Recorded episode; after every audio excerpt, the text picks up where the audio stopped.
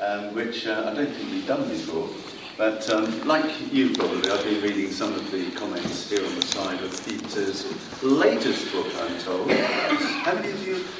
Uh, this is my sixth solo published, yeah. You don't look old enough, man. and I know you're not, I know roughly how old you are, because you used to teach with your father, who unfortunately can't be here uh, Yeah. this morning. But we're looking forward very much to, to hearing you, Peter, on, well, what's the subject? Well, I'll, I'll introduce that. Yes, um, I'm going to start off with a bit of shameless self-promotion, but then I'm going to uh, to blend that in to giving you a little example from some of the work that I do with sixth form students in schools around the country uh, as a conference presenter for a Christian educational charity called the Damaris Trust. Uh, who are based in Southampton, who I've been working with for the last ooh, 11 years now uh, in a return to home territory. So I was brought up and, and raised in Portsmouth, uh, left home and went to various universities and ended up doing student work in Leicester for a few years before moving down to Southampton to join the Damaris Trust as their, my official title there is philosopher in residence. So I did um, philosophy degrees at a couple of universities and I now spend my time as a sort of itinerant uh, Christian philosopher, stroke uh, speaker, stroke writer, uh, stroke uh, apologist. Um, apologist, of course, being a terrible word for describing what I'm doing in the English language because people immediately think I go around apologizing for being a Christian. Kind of, that's what the word now means. Of course, originally it's the word um, underlying what we translate in 1 Peter 3:15 as um, always be ready to give an answer to those who ask you for a reason for the hope that you have. Um, and the word translated there as giving an answer is apologia uh, in the Greek. And it comes from um, what your lawyer would do for you in court. So, really, I see myself as someone called uh, to do everything that I can to try and um, persuade people of the, the truth, the goodness, the beauty uh, of Christianity and of being a disciple of Christ. And I do that through writing and uh, lecturing and uh, doing a lot of reading books late at night, underlining things so I can remember to quote them later and so on. Um, so, C.S. Lewis versus the New Atheists. Uh, it's a book that jumps on two bandwagons at once, uh, in a good, pr- propitious time for doing so as well. The New Atheist uh, movement of people like Richard Dawkins, Christopher Hitchens, uh, A.C. Grayling, Dan Dennett, etc., um, really came to prominence as a sort of um, uh, literary uh, movement after 9 11 um, particularly with publication of things like Richard Dawkins' um, best-selling book *The God Delusion*, or Christopher Hitchens' um, *God is Not Great: How Religion Poisons Everything*. Um, these titles give you a, a, bit of a handle on where these guys are coming from. Um, they've been described as atheists who um, think not only that belief in God is, is an intellectual mistake, but that belief in God is morally wrong. Um, primarily, I think, because they completely misunderstand what it is to have faith in God. According to new atheists, having faith in anything means believing something without having any, any good reason to believe it. Or, indeed, as uh, I think it was uh, Mark Twain once quipped, faith is believing what you know ain't so. Um, belief in the not only the absence of, of evidence, but in the teeth of, of evidence to the contrary, as Richard Dawkins has, has claimed. And if you had that concept of what it was to have faith, I think you would say with people like Dawkins that you know not only is obviously you know uh, there are obvious dangers in extremist fundamentalist religion of whatever stripe, but you would say that even you know, the most uh, outwardly pleasant uh, tea drinking, village fete opening uh, C of E uh, vicardom uh, is a, uh, a, granting of permission in the public square to giving respect to the notion of having faith, of not living up to your intellectual responsibilities, in other words, just being prepared to believe something that's uh, you know, a stupendous, uh, on the face of it, in, incredulous uh, sort of way to behave which leaves you open to being radicalized and being convinced to fly aeroplanes into buildings and things. Because, of course, if you're the sort of person who's prepared to believe amazing things without any reason to believe it, I can easily convince you to do terrible things without any good reason to do them, you see. Um, but it is this misunderstanding of, of faith that lies at the, the, the, heart of the new atheist movement. And so I was asked by my publisher to write this book. This year is the 50th anniversary of C.S. Lewis's death in 1963. Uh, he died, interestingly, on, on, the very same day as Aldous Huxley and JFK. Um, and um, there was an American philosopher called Peter Kreeft who wrote a fascinating little dialogue book um, in which he had a dialogue in the afterlife between C.S. Lewis and JFK and Aldous Huxley, uh, representing their different sort of views of the world.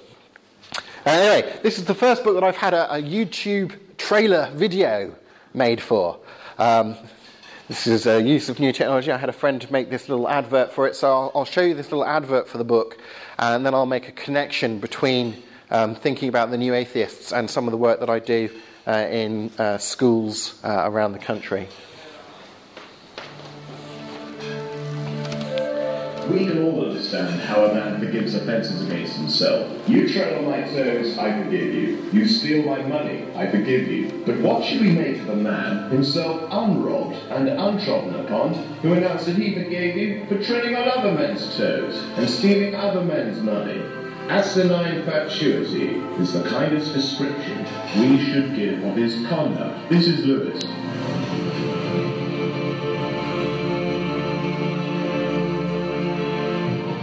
Fourth possibility, almost too obvious to need mentioning, is that Jesus was honestly mistaken. Plenty of people are. C.S. Lewis, who should have known better, I know not how many of my publications you have read, Professor Dawkins, but I think you misconstrue the nature of this trilemma. Let's take another look and make sure we've left no stone unturned.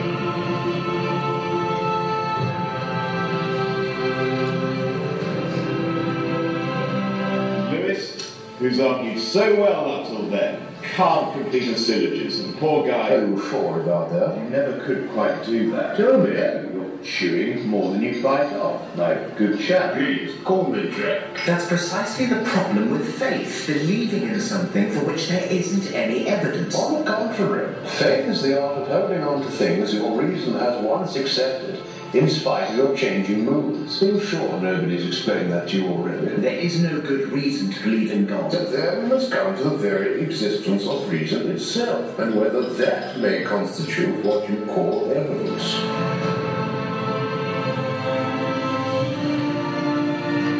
If science can't give you the answer, philosophy won't, and certainly not religion. This me. What do they teach them at these schools?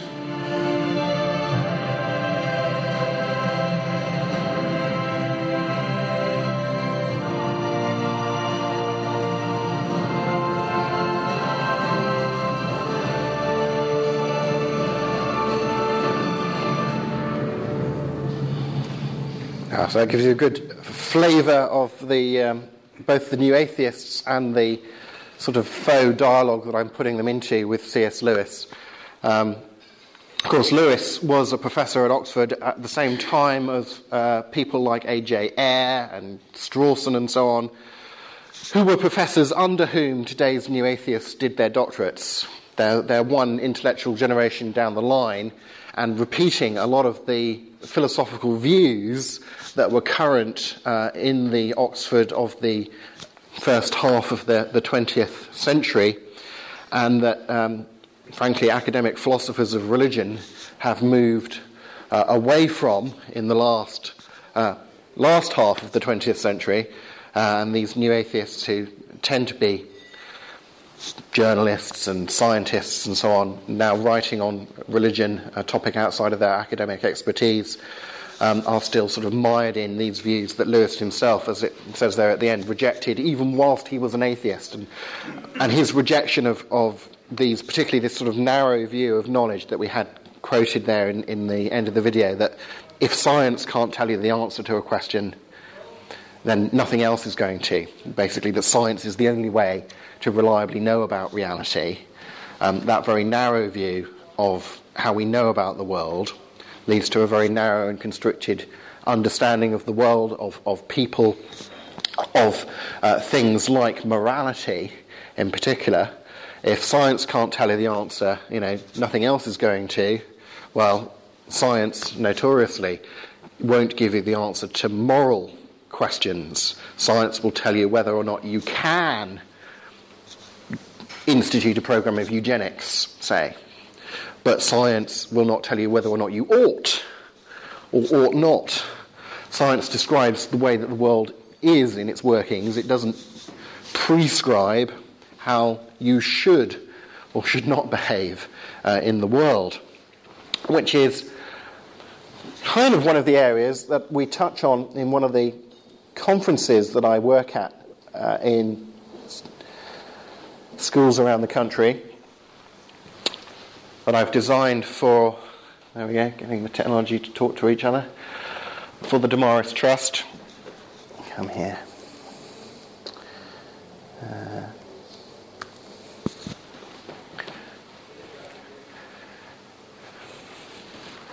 one.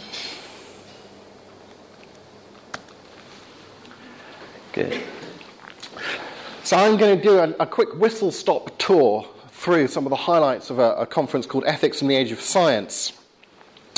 Uh, in which I, I, start off by making a, a, a, clear distinction with the pupils between this idea of questions that science can answer and questions that it can't, uh, and saying that there is this whole discipline of, of, philosophy, generally speaking, that deals with the fundamental questions um, questions about things that you need to have thoughts on, even in order to do science. Um, and many sixth formers find it an entirely new thought to their kind of way of looking and thinking at the world.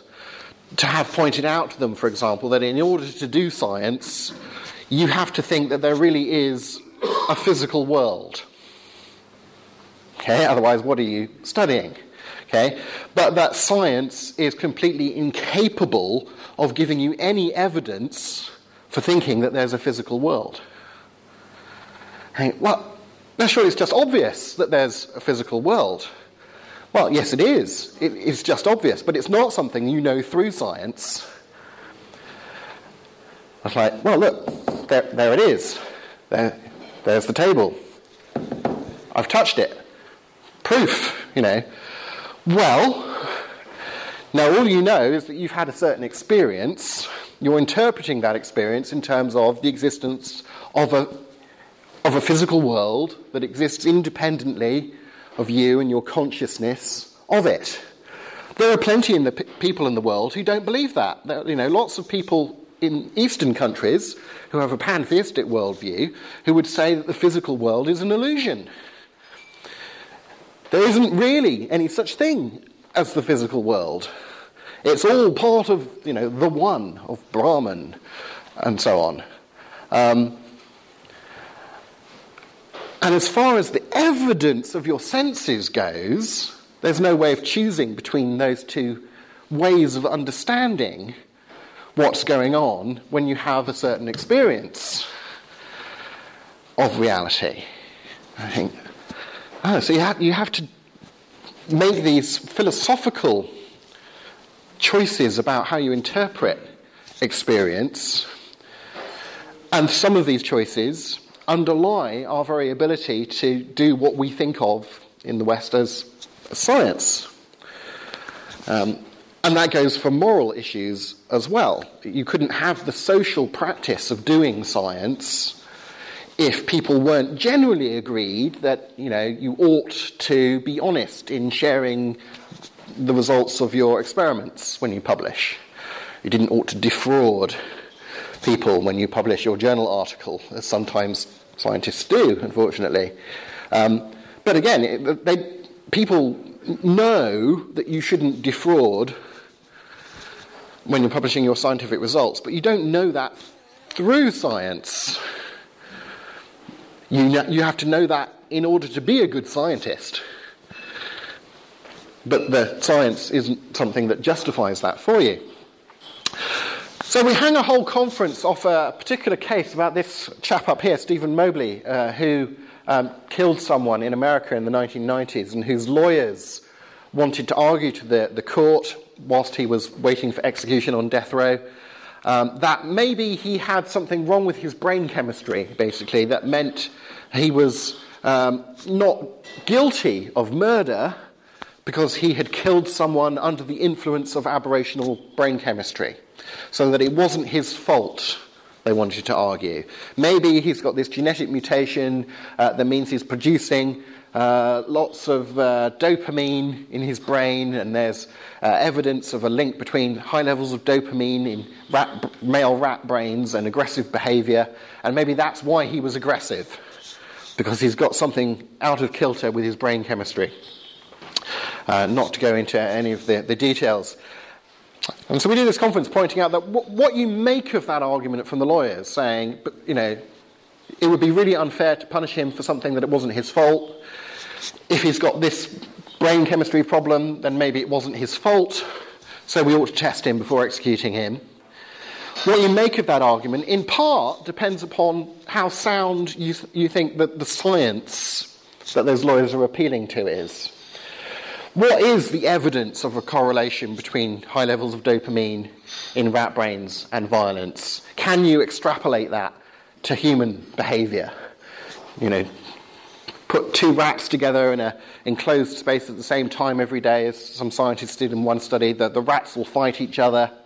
And they noticed through measuring their brain chemicals that the amount of dopamine in the rat brains went up by about 70% in the hour before the fight that the rats had come to expect every day.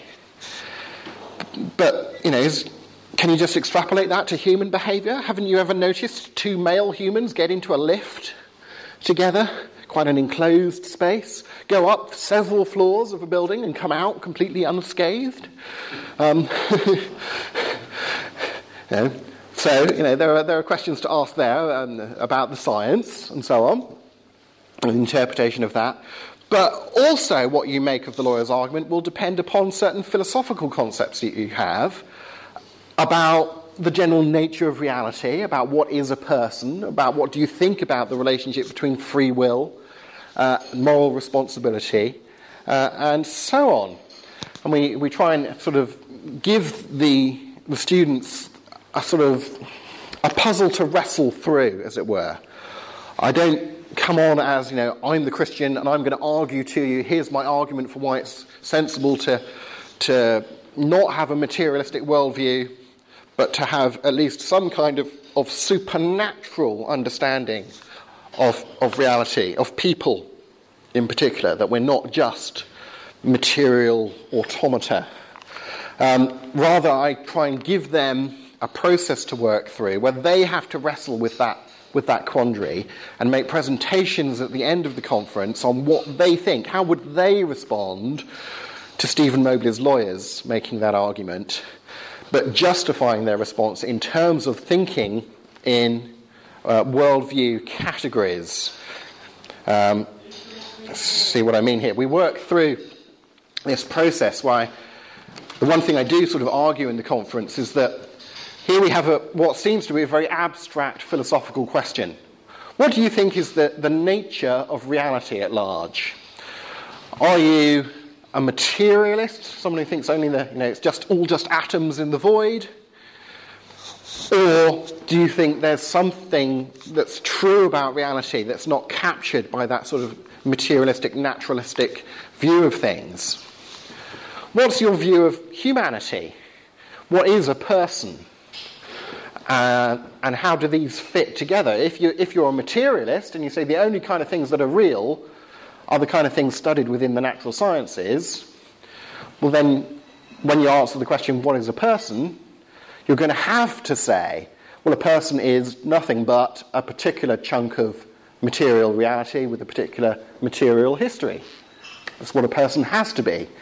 If you're a supernaturalist of some kind, it's at least open to you to say, well, maybe people have souls. Maybe they don't, but maybe they do. Um, that question is still open if there can be more to reality than just the material. And these have knock on effects to your view of freedom and responsibility and how the, the lawyers are arguing uh, and so on. And I, I just leave that with them to try and present a consistent understanding of reality at the end of the conference. And it is fascinating to see when I get my mark scheme out at the end and show the students, reflect back to them how they've presented, the number of students who will come up and say, okay, our, our little group, we decided we were going to argue from a, from a materialistic viewpoint. So we're materialists, we're naturalists, we don't think there's any evidence of God or anything supernatural. Uh, and a person is, is, is just a biological machine of some kind and uh, we think Stephen Mobley's guilty of murder and you should hang him. It's his fault and he should pay for his crimes. I say,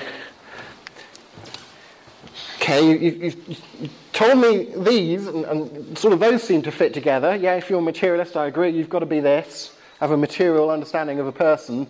And then you've said, and we think he had moral responsibility, and here's what we should do with him. And there's a whole sort of column on the mark scheme missing from their presentation, which is the column Show me how what you say about this is consistent with what you say about this. Why isn't there a contradiction there? And I actually, in terms of, of making them face up to that problem, I give them a quotation from Richard Dawkins.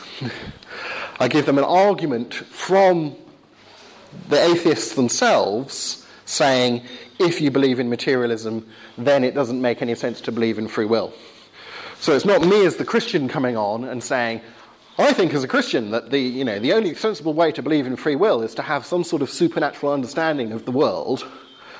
I'm saying the atheists argue that the only sensible way to believe in free will and moral responsibility is to have some kind of supernatural understanding of the world. It's just that they're prepared, some of them, to be consistent with their atheism and say, well, okay, I've got to bite that bullet and try and work through the consequences of denying the apparent reality, what must be an illusion, of our freedom and moral responsibility. Um, you know, and if students are prepared to bite that bullet, well, you know, we'll see how, how that works out with them through everyday life. Try sometimes I tell them, okay, next next time someone really annoys you in class or whatever, just just keep saying to yourself, they didn't have a choice. It's not their fault. um, see how they live with that. But uh, yeah, some students, some students even go through the conference, and this is lovely when it happens, and they, they do say things occasionally like, Yes, sir. We started out wanting to argue that we were naturalists and, and so on, but we realised that that's not consistent with hold holding Stephen Mobley responsible, and so we've decided to rethink our worldview. The, the intuition that what he did was wrong trumps our assumption that a materialistic worldview is the only sensible one to have, which the vast majority of, of students by that age seem to share.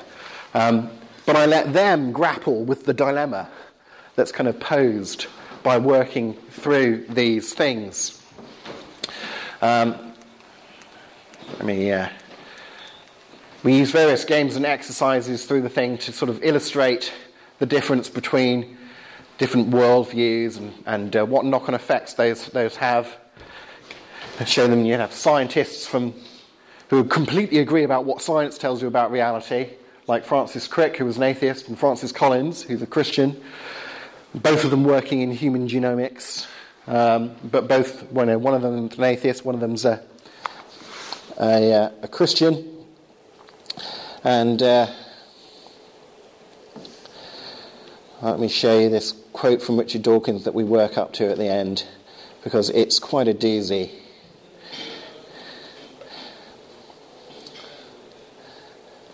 And you'll see in this quotation how Dawkins is working through that set of categories that we have on the, um, on the arrow that we, we work through with the students together. Here we go. Richard Dawkins is, of course, well known as a naturalist, a materialist. That's his understanding of the basic nature of reality. There's, there's nothing beyond the natural. So when he then comes to talking about well, human nature, what is a human being. He says this He says, human brains, which for him is the same thing as the human mind, there's no distinction to be drawn there, of course. So, though they may not work in the same way as man made computers, are as surely governed by the laws of physics. Because a human brain, mind just is a brain, and a brain is just a collection of physical things governed by the laws of physics. Okay? When a computer malfunctions, we don't punish it. We track down the problem and we fix it. Isn't the murderer, like Stephen Mobley, just a machine with a defective component? Defective upbringing, defective education, defective genes, which is what Stephen Mobley's lawyers wanted to argue in this particular case that we, we keep coming back to. Concepts like blame and responsibility are bandied about freely where human wrongdoers are concerned, but doesn't a, a mechanistic view of the nervous system of what a person is make nonsense of the very idea of responsibility? Any crime is, in principle, to be blamed on antecedent conditions acting through the accused's physiology. It's not the accused who does the crime, it's nature acting through the laws of physics through this particular chunk of nature. Why do we vent such visceral hatred on child murderers when we should simply regard them as faulty units that need fixing or replacing? Okay? Why do that? So he's, he's really arguing this. Look, purely physical things don't have free will, what philosophers call libertarian free will, the kind of freedom that we intuitively think of as being a, a prerequisite for moral responsibility being able to choose between alternative options because they just behave according to the, the laws of nature, efficient causality, and so on. But secondly, human beings are purely physical things. Physical, nothing but. It's been called nothing buttery as a view of people. Therefore, humans don't have free will of the kind that gives them moral responsibility. Are they prepared to pay that price in order to retain these views? Because to be consistent in saying, as most of the students do want to say, whatever worldview they come from, people are sometimes, at least, uh, at least in part, responsible for their behaviour you have to reject at least one of these two claims.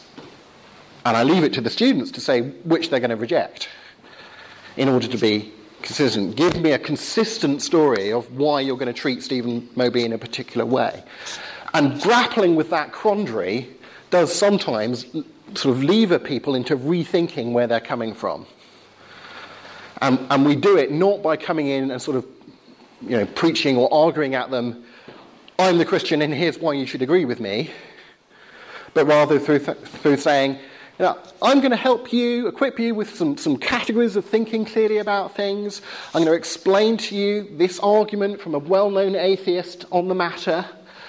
And if you're, you know, if you're a materialist and you want to disagree with Dawkins, that's fine. I'm looking forward to seeing in your presentations how you link up saying material reality is all there is, people are just chunks of matter, and wanting to claim that Dawkins' argument is wrong somewhere. Tell me where it's wrong.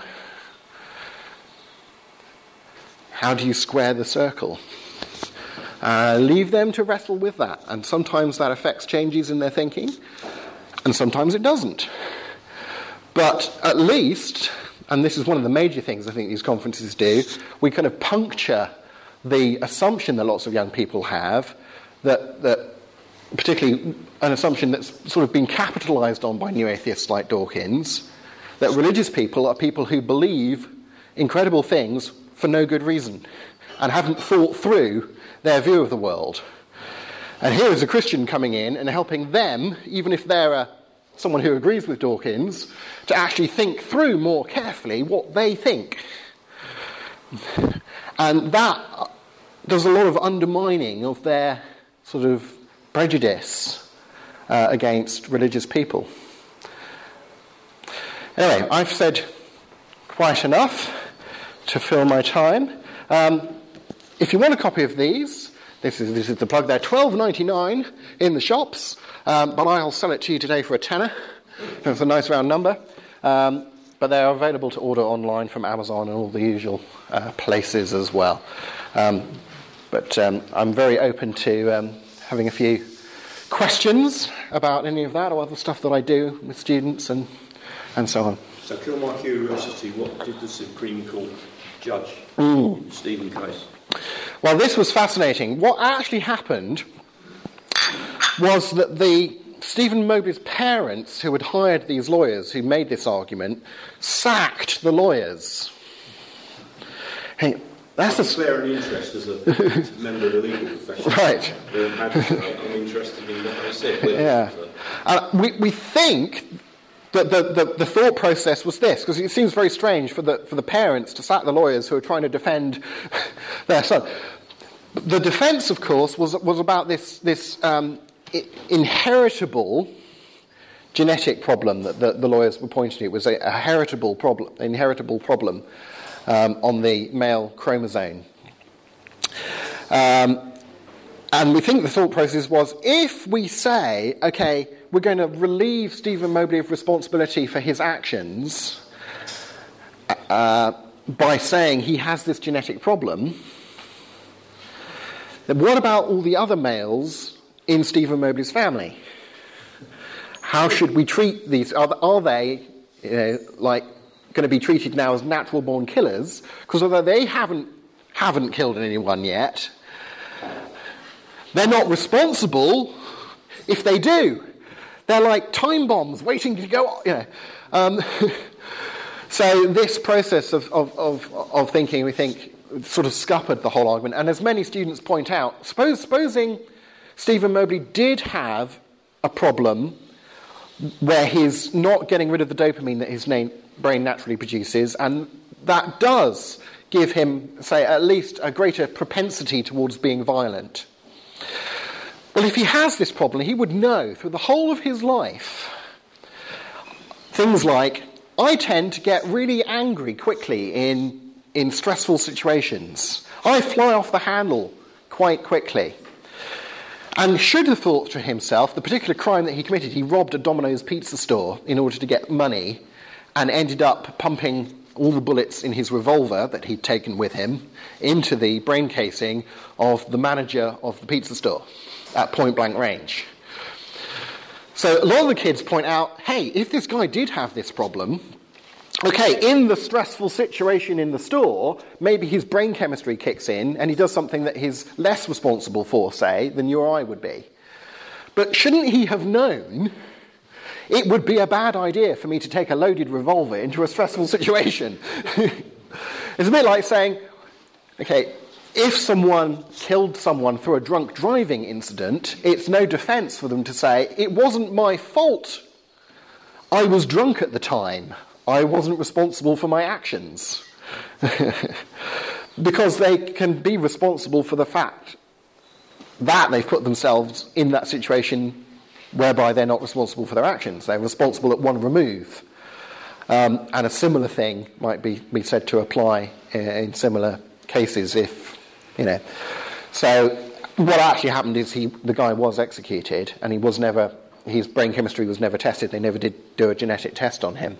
But I don't tell the kids that because I don't want to predispose their, their, their judgment one way or, or, the other on the case. And, and of course, that then opens up, they all want to talk about the, the ethics of capital punishment and so on. So, like, that's a whole other conference, you know. Yeah. How many schools you get asked to in a given year? Well, uh, we've got about half a dozen conference presenters dotted around the country who cover sort of different areas, and then I kind of mop up anything that anyone else can't do as well. And until about a year, two years ago, I used to do about 30 conferences a year myself, and then other presenters would have done perhaps a few less than that each. Um, recent sort of budget cuts and pressure on RE as a subject area. Um, Minister may or may not be U turning over baccalaureate rules at the moment, which might play into our favour, we shall see. Um, has sort of put a bit of a squash on it. Um, but I'm, I've got a conference on the 15th this month, for instance, but it, it's, it's down to more sort of during term time, maybe one a month rather than one a week at the moment. Um, but we're still getting in there. We've been getting in there for a decade, and we have a lot of return customers and so on. And uh, occasionally, a teacher moves to another school and brings glad tidings that we've got a good group we can come and hire in for do a, a, cheap half day with our students that will tick lots of curriculum boxes for us. And yeah. do you have um, as many state schools asking for these conferences as private schools? It's yeah, it's mainly state schools actually. Yes, because. Um, we, we, come in under the auspices of, of the, the, the general requirement to give religious and philosophy and ethics education to sixth form students, irrespective of what subjects they've chosen. Um, so there is a requirement still on schools to deliver RE in some way, shape, or form, and a lot of schools will do that by by having a couple of days in the year set aside for it, rather than giving sixth formers, you know, one half-hour lesson a week throughout the whole term on a subject that they've not chosen to study. Um, it just makes it a, a, bit easier to have a bit of a different day, and often we, we, we, we're coming into the schools when the school's in complete uproar because they choose to do it in the, in the week where everybody's out doing field trips or, you know, uh, lots of groups coming in and things. Um, a lot of schools use this sort of during induction week as well when the students are just coming up to sixth form and it's like, you know, okay, you're big kids now, you need to think in a more, thinking more towards sort of going to university and, and so on um, thinking in a bit more of a structured, disciplined way. Um, so there's, there's various sort of practical and um, curriculum boxes that we're, we're providing for by doing this. Yeah. Do you ever run this conference for adults? Um, like on an evening class basis or, or Yeah, very occasionally. Um, we, the, we've got this conference on what's called Ethics in an Age of Science, and there's another conference uh, called That's a Good Argument, which basically teaches people the basic skills of how arguments should and shouldn't work and gets them applying that to what do they think about the existence of God. Whatever they think, they, they can express that, but I'm going to judge them at the end on how well they use the reasoning tools that we, we've taught them. Um, and um, Nick Pollard and myself have done that event as a training event in a church uh, in London a couple of years ago for, for adults, uh, and that seemed to go down quite well. Um, so, um, yeah, they're certainly doable. We're, not that we get asked that often, but uh, yeah. Peter, thanks very much. thank you. Um, was it a, a, book or a play many years ago that was called Who's Afraid of Virginia Woolf? Virginia Woolf being a novelist of the mid 20th century. Well, Peter, as he's told us, has written several books, and I think of them all with the title Who's Afraid of Richard Dawkins? um, Peter's not the sort of usual sort of speaker we have at these breakfast meetings. But I think it's opened us a door and a window to an aspect of Christian ministry and discipleship and sharing that we might not otherwise be aware of. Most of us were at school an awful long time ago, and the schools that now are are terribly different from the ones we attended as boys and as adolescents, even the ones that some of you taught at, I suspect. So I'm very grateful to Peter for coming. David just had a word with me. We're going to buy one of these for the church library. Um, just as a, a, question, for how many, how many of you recognise the name C.S. Lewis? Yeah, lots. oh, good. Yes, I just, I honestly didn't know. When I was a student in the mid 1950s and in the Christian Union at university, we were all fed C.S. Lewis like uh, bread and milk for breakfast. You know, we had to read C.S. Lewis. Uh, and although he died in 1963, uh, as Peter shows in this book, he's not a man of a former generation. He is terribly, terribly relevant to the arguments going on amongst these uh, people that you read about in newspapers. Very relevant to those arguments. And this is worth a personal buy. I have got my copy. I was given one and it's good stuff like everything else that Peter has written. Peter, thank you very, very much uh, for Thank you for having me. Thank you. And, um,